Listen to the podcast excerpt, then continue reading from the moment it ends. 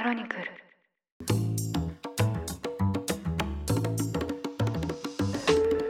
おはようございます。にせんにじゅうさんねんくがつにじゅうしちにち水曜日、ニュースコネクト、あなたと経済をつなぐごふんかん、パーソナリティの野上秀文です。この番組ではいちにちひとつごふんかんで世界のメガトレンドがわかるニュースを解説していきます。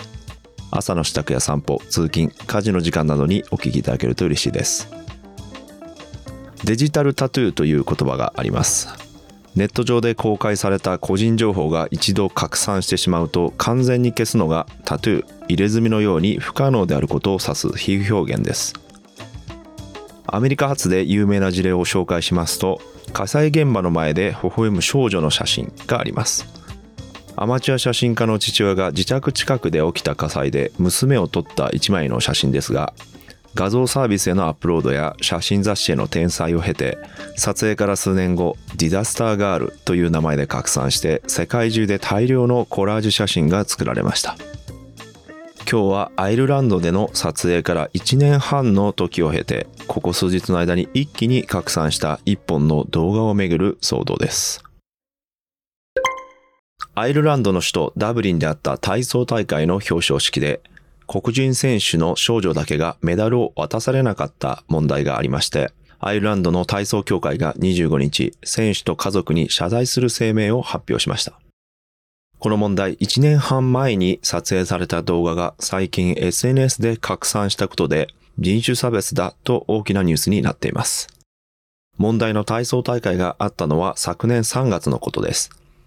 拡散した動画では、一人のスタッフが表彰式で横一列に並んだ白人の少女たちの首に次々にメダルをかけていきますが、黒人の少女にだけメダルをかけないまま順番を飛ばす様子が映っています。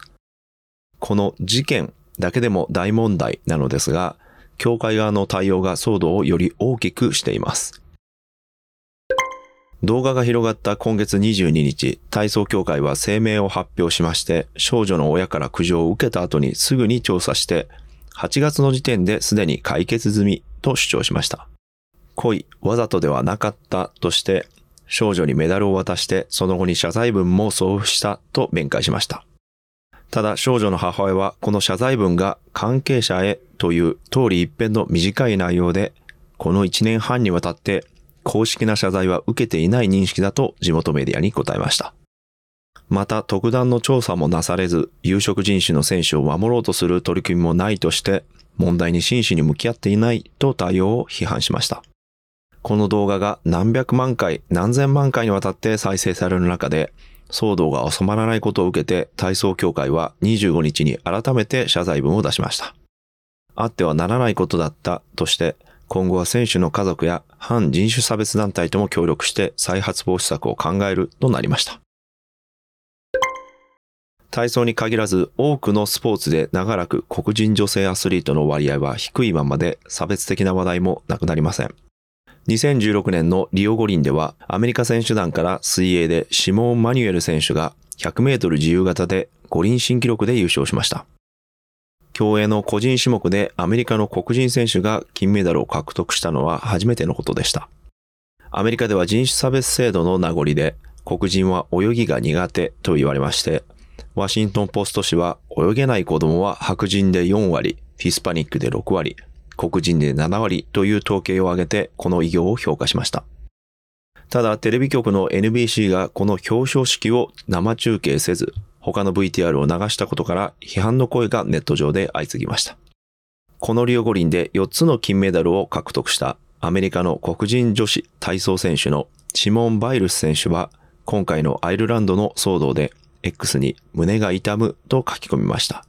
また、少女の母親から連絡を受け、ビデオメッセージを送ったとして、どんなスポーツでも人種差別は絶対に許されてはいけないと記しました。